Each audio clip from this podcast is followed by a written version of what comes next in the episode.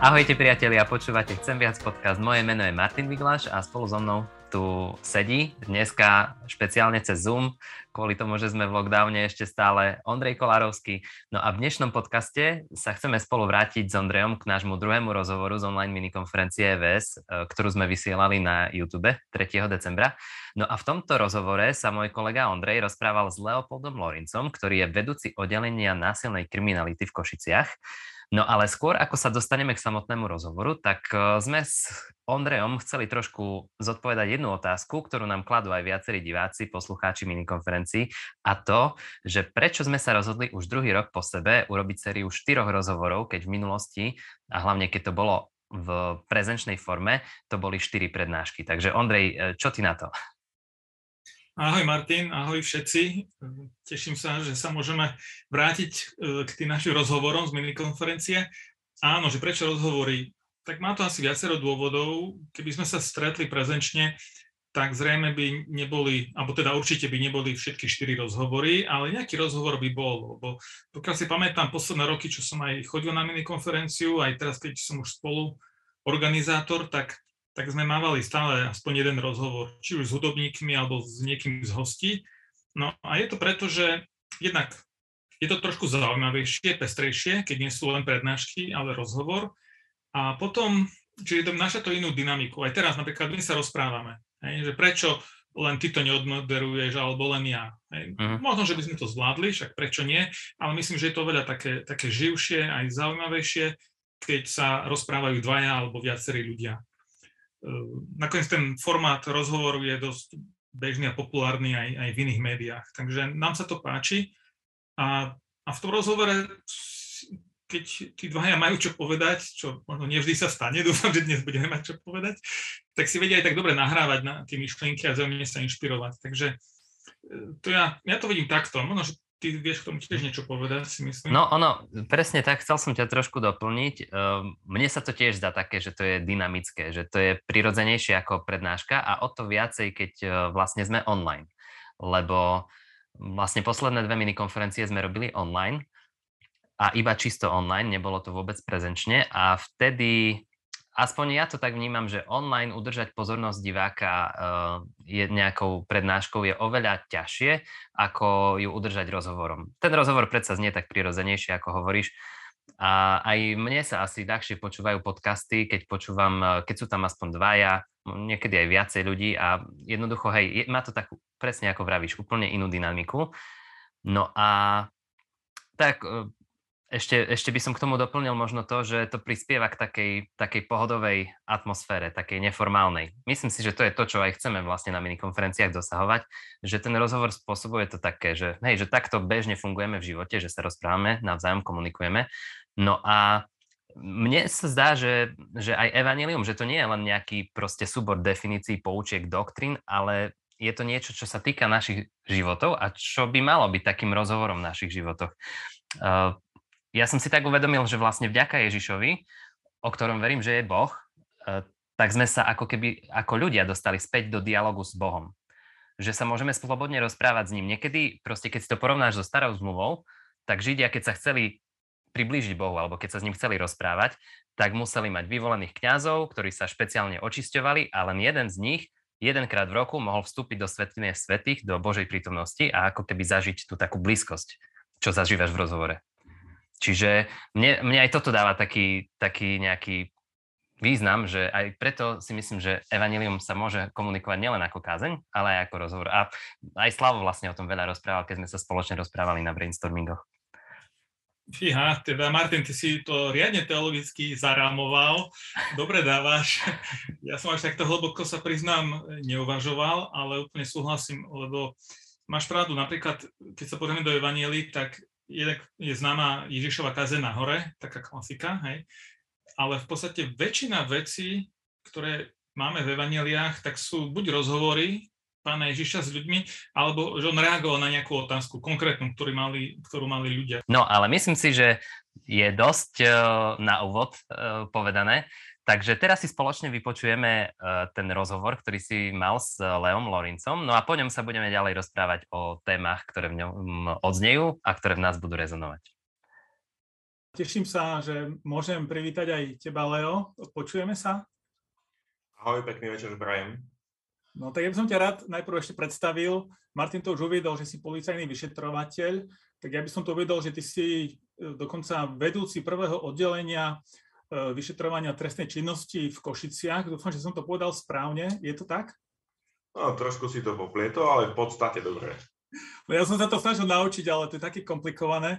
Ale dúfam, že nie je taký komplikovaný tvoj život, tak sa chcem spýtať, e, prídem hneď k veci, že aj keď ty asi väčšinou si zvyknutý ty klad otázky, aj ty vyšetruješ, tak teraz budem trochu ja teba spovedať alebo vyšetrovať. Takže ako vyzerá taký, taký bežný deň takého kriminál, e, kriminalistu?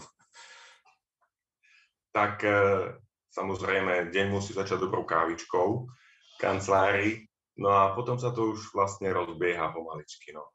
E, tým pádom, že vlastne pracujem ako vedúci vyšetrovania, dlhé roky som bol vyšetrovateľ, tak práca vyšetrovateľa je hlavne kancelárii. Je to dokumentovanie trestného činu, ktorý sa stal, alebo viacerých. No a v podstate je to postavené hlavne na výsluchoch, čiže sa vypočúvajú ľudia. Potom sú to rôzne vydávanie rozhodnutí, dožiadania, komunikácia s prokuratúrou, so súdou, so znalcami a tak ďalej. To je taký bežný deň vyšetrovateľa. No a potom je také špeciálne e, situácie, keď napríklad si velený do služobnej pohotovosti, takže vlastne realizuješ e, všetky trestné činy, ktoré sa v rámci mesta stanú.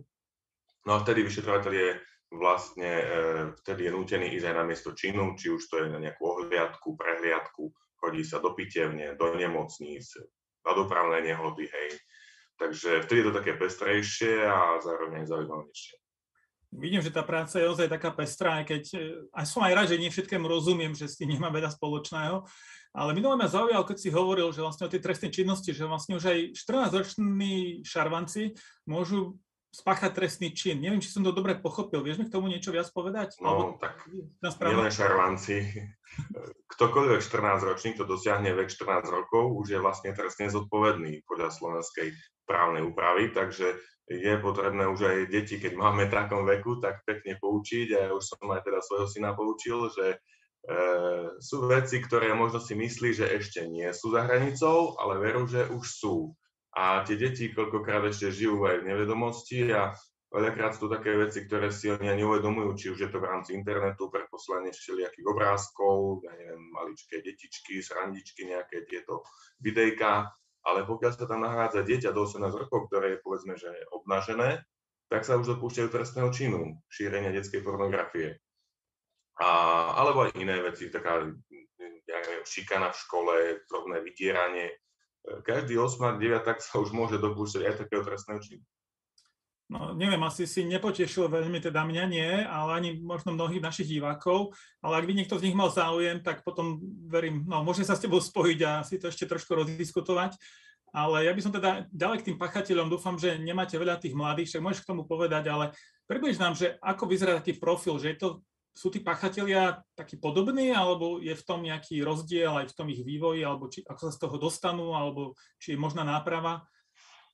Tak celkovo, akože keď by som to tak mal povedať, tak slovenský právny systém, ako to trestné právo je tak nastavené, aj ukladanie trestov, že vlastne sa e, počíta s tým, alebo ide o to, aby sme vlastne toho páchateľa prevychovali.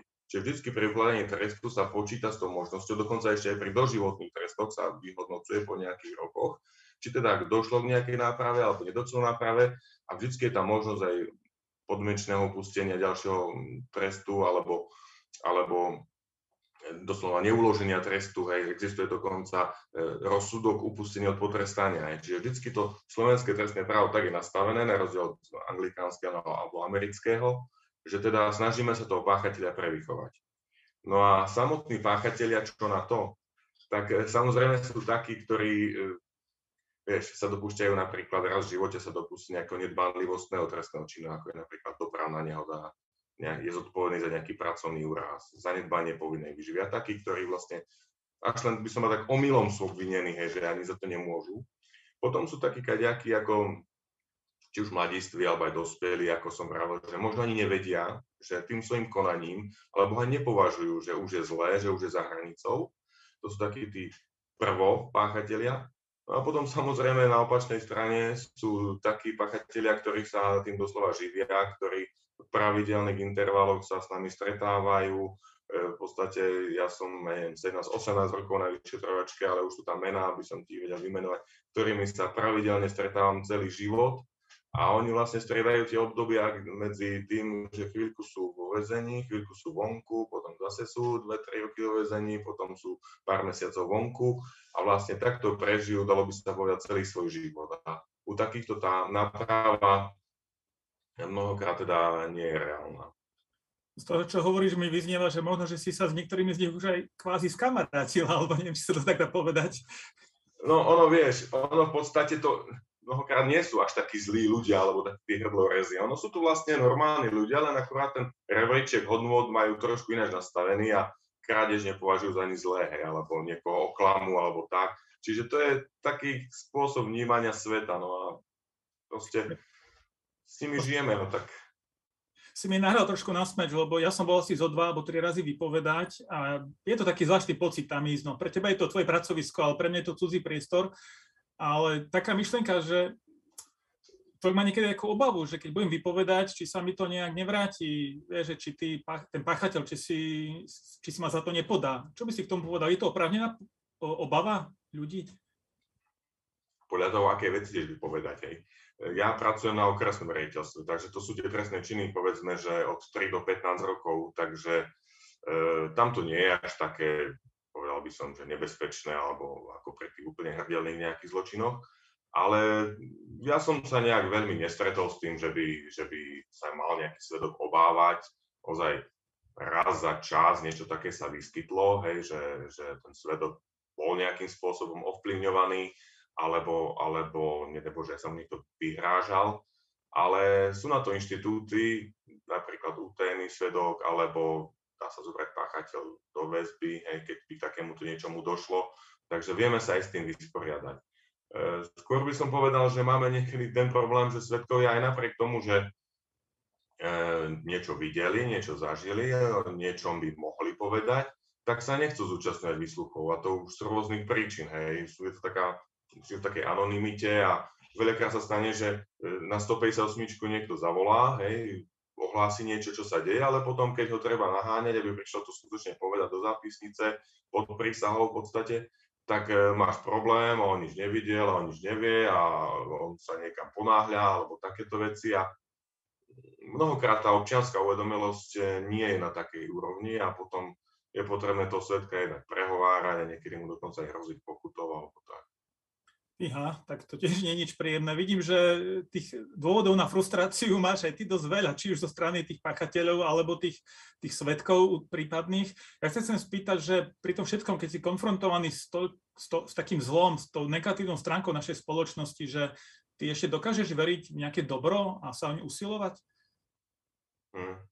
E, vieš čo, tak áno, som konfrontovaný s, so zlom vo väčšej miere, aj keď mnohokrát to zlo ani nie je také, že nejaké hrozné zlo, ale skôr taký smútok z toho, že ako tie, to sú také rôzne príbehy životné, tých, každý spis je určitý príbeh nejakej rodiny, nejakého človeka alebo viacerých ľudí a skôr je to také smutné v mnohých prípadoch ako zlé a keď to človek tak všetko vníma, tak jasné, že ho to aj ovplyvní a aj mňa to určite ovplyvnilo, aj manželka by vedela možno o tom povedať, že som trošku nejak sa zmenil alebo tak za tie roky. Ale no tak snažím sa to nejak vyvažovať tým e, dobrými vecami, snažím sa e, pozerať pozitívne veci, nepozerám žiadne kriminoviny doma, ani žiadne kriminálky, ne, nečítam také knihy, ani Dominika Dána, proste mám toho dosť práci, ale skôr také, že príroda, alebo rodina, alebo s chlapcom večer pozeráme basketbal, aj NBA-ku každý druhý večer. A toto sa snažím, aby ma tak pozitívne vyvážilo oproti tým veciam, ktoré 8 hodín alebo aj viac v robote ja, ja presne opak, ja som dnes bol taký nervózny a manželka sa ma pýtala, že čo ja, vieš čo, ja som tak potom pozrieť nejakú riadu kriminálku, kopu krvi, ale to je asi taký fakt naivný, lajský pohľad, aj asi trošku od veci. E, ja sa chcem ešte zase trošku k niečomu vážnejšiemu vrátiť a chcem sa ťa spýtať, že sa vraví, že spravodlivosť je slepá, teda taká nestranná alebo objektívna. Ako to ty vidíš z pohľadu vyšetrovateľa? No, slepá. V podstate áno, podľa tej sošky s tými, s tými miskami a ako sa kladú tie dôkazy na váhu, tak to je podľa toho, ale ja to skôr tak vnímam, tej mojej skúsenosti, že tá spravodlivosť je strašne subjektívna. Hej. Žijeme v svete, ktorý nie je dokonalý a nemôže tu byť nič dokonalé. Ani tá spravodlivosť nie je dokonalá. A e, ja to vnímam tak, že nikdy nebude taká, tak spravodlivo, poviem, ten rozsudok vynesený alebo nejaké rozhodnutie vydané, aby boli všetci spokojní. Vždy sa nájde niekto, kto bude to vnímať, že to nie je spravodlivé, že som bol ukrátený, uškodený, mnohokrát e, aj viac strán nie je spokojných, alebo aj všetci, hej. E, lebo pachateľ môže mať pocit, že toho veľa, poškodený málo, iný ne, nemá nahradenú škodu, prokurátor je nahnevaný, že sa trápil ja neviem koľko a jeho práca vyšla takto podstate na nič. A ja som bol mnohokrát nespokojný a som si povedal, že fúha, tak človek sa trápi 2-3 roky a potom takto, hej, že to je tak akože také sklamanie niekedy ale teraz to už vnímam ináč, tak už to neriešim až tak. No, tak to by bola asi moja taká posledná otázka, by som chcel spýtať, že teda čím sa ty riadiš, alebo ako sa vysporiadávaš s tým, že, že nevieme úplne tú spravodlivosť dosiahnuť tak nejak objektívne.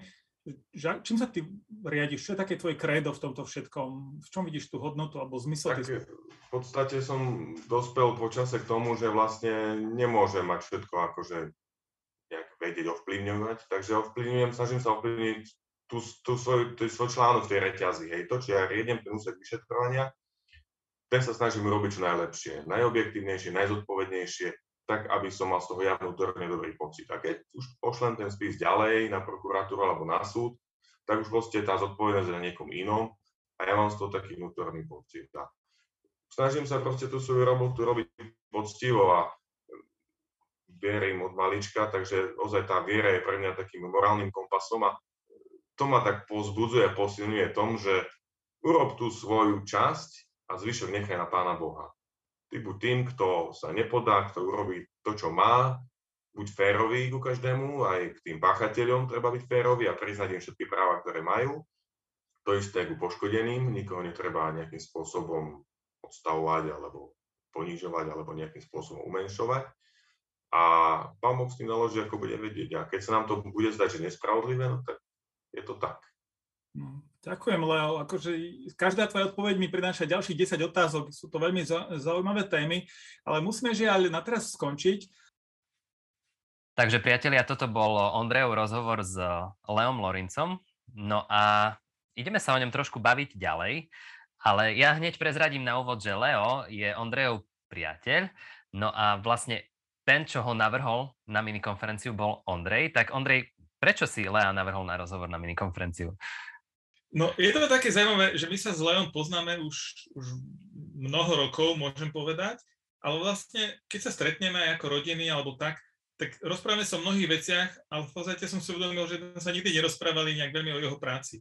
A že pre mňa toto, keď som ho vlastne navrhol, že poďme sa rozprávať o jeho práci s ním, že, á, však vlastne ja ani neviem, čo on poriadne robí.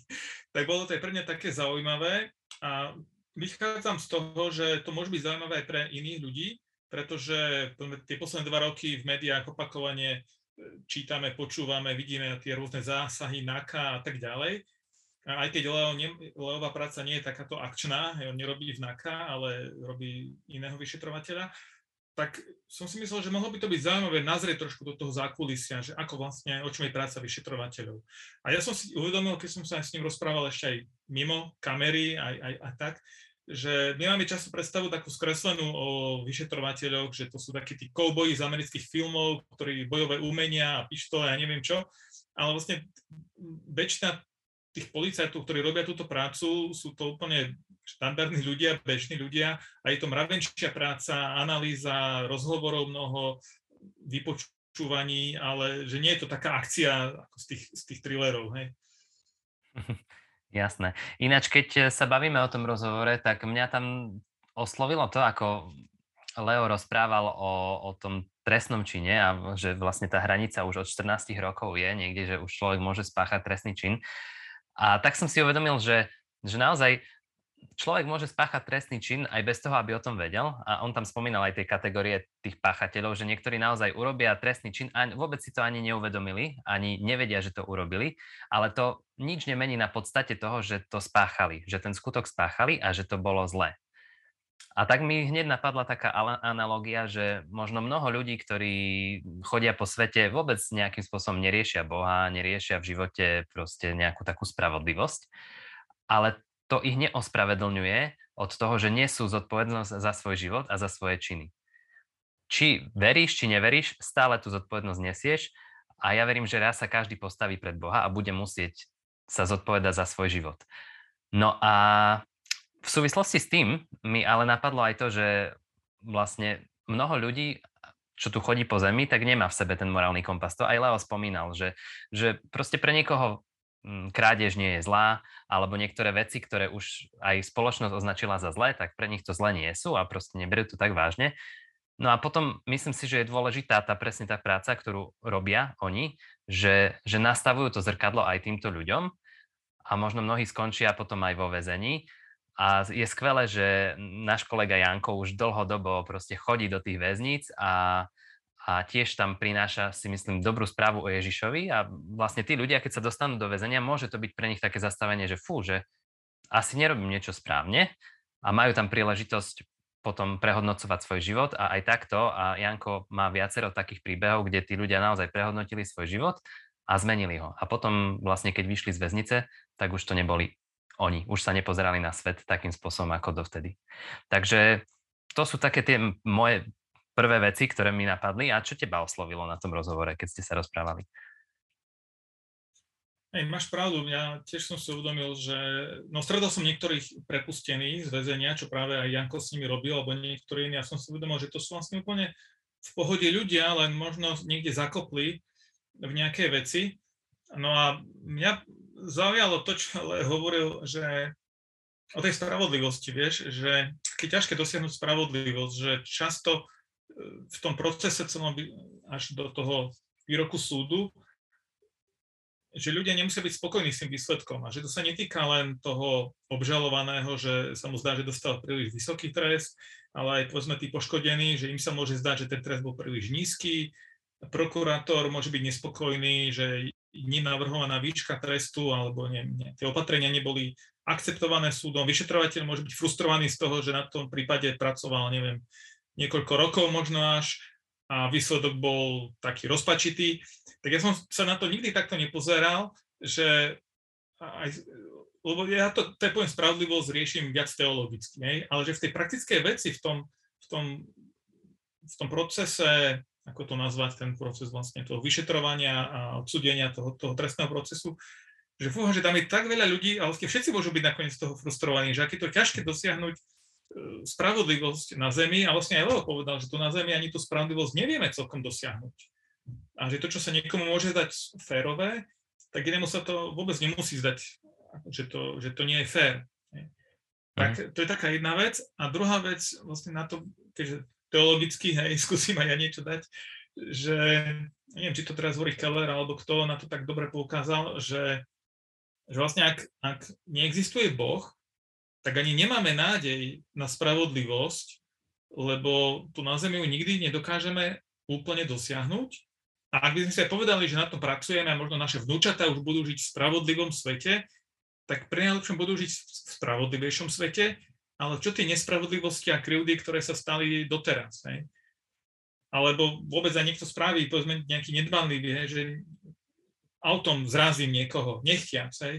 A je mi to ľúto, a teraz, čo je spravodlivé, ako má potrestať, ako to vyhodnotiť, že, že fúha, že ak, ak to strihneme Boha zo svojho života, tak sme vlastne odsudení na také zúfalstvo z tej nespravodlivosti a, a čo nám potom vlastne zostáva?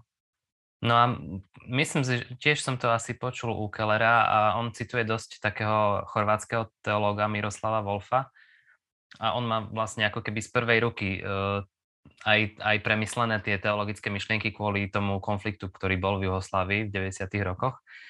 No a hej, ak Boh neexistuje, ako keby tu, my sme odsúdení na, na ten kolobeh uh, odplaty a pomsty a, a jednoducho a stále si budeme sa snažiť tú spravodlivosť chytiť do svojich rúk a ty zabiješ mne, ja zabijem tebe a bude sa to točiť dookola na generácia a generácia a ja to možno vidím skôr v nejakých takých filmoch, tých mafiánskych alebo neviem akých, kde proste naozaj ľudia berú spravodlivosť zo svojich rúk, ale aj v tých vojnových a možno ľudia, ktorí zažili vojnu a ktorí zažili to, že prišli o svojich blízkych, tak presne tá otázka spravodlivosti v nich veľmi silno rezonuje.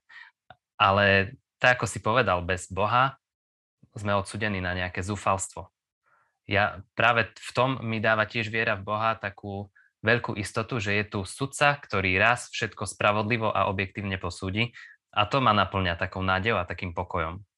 Takže že to, je, to je naozaj mm, podľa mňa veľmi, veľmi dôležité a veľmi pekne to Leo povedal, že naozaj, že tu na, na Zemi sa máme snažiť o spravodlivosť, ale asi ju nikdy nedosiahneme v takej miere. No ale... Prepač, že to neznamená, že sa nemáme o ňu usilovať, hej, na druhej strane, čo tiež Leo vlastne povedal.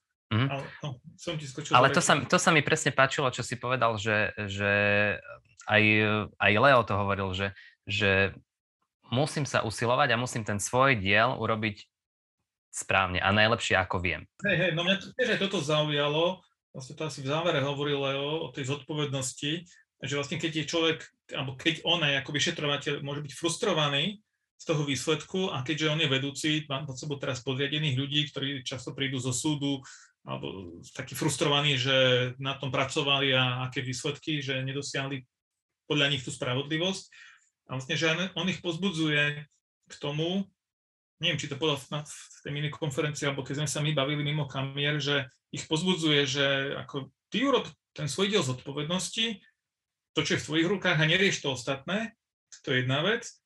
A druhá vec ešte, že aj on sám, že si, že si číta tie, tie rozsudky a, a tie výsledky, že ako sa na to pozera prokurátor, ako na to pozera súd.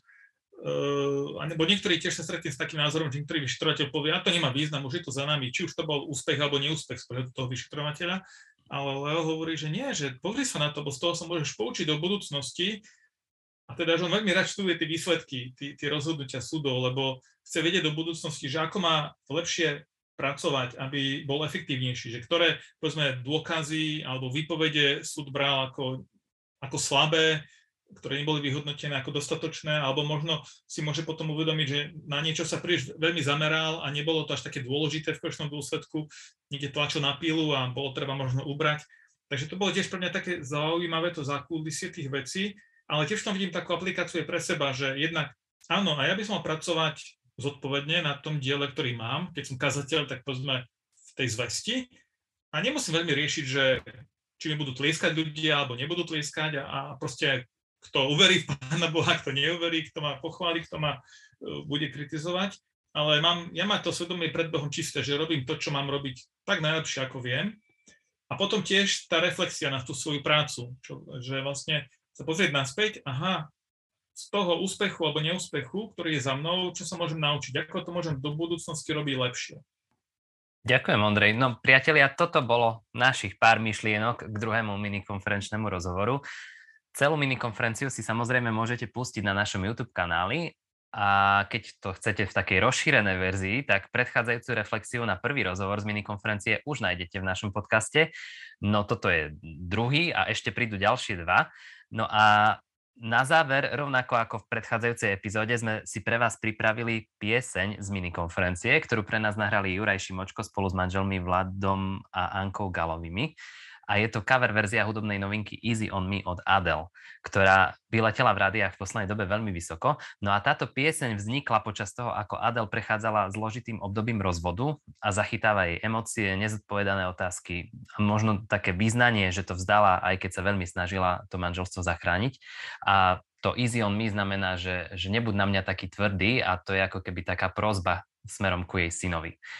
No a nech tento bonus slúži na to, na čo slúžia piesne aj počas minikonferencie, teda vytvorí vám priestor, keď počúvate, že, že môžete si ešte domyslieť tie myšlienky, o ktorých sme sa rozprávali, alebo tie, ktoré vám napadli a urobiť v sebe takú reflexiu. Toto boli Ondrej a Martin a počúvali ste Chcem viac podcast. Ahojte.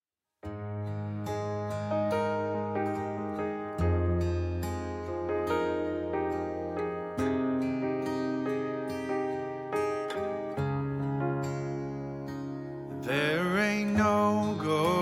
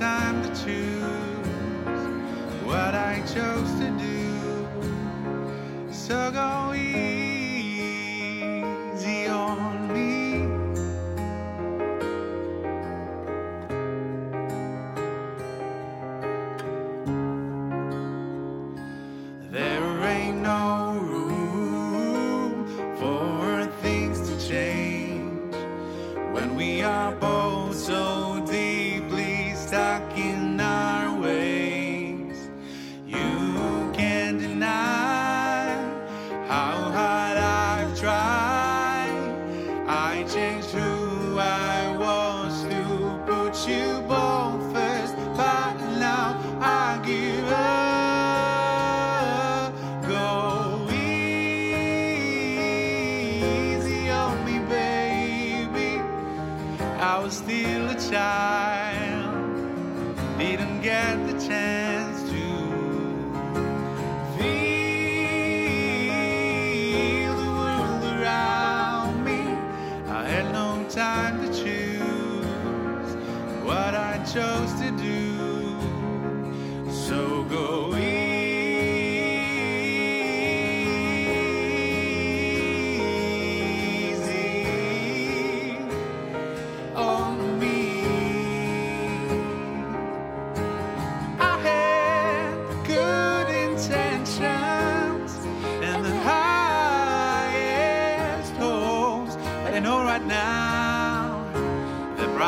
送你远乡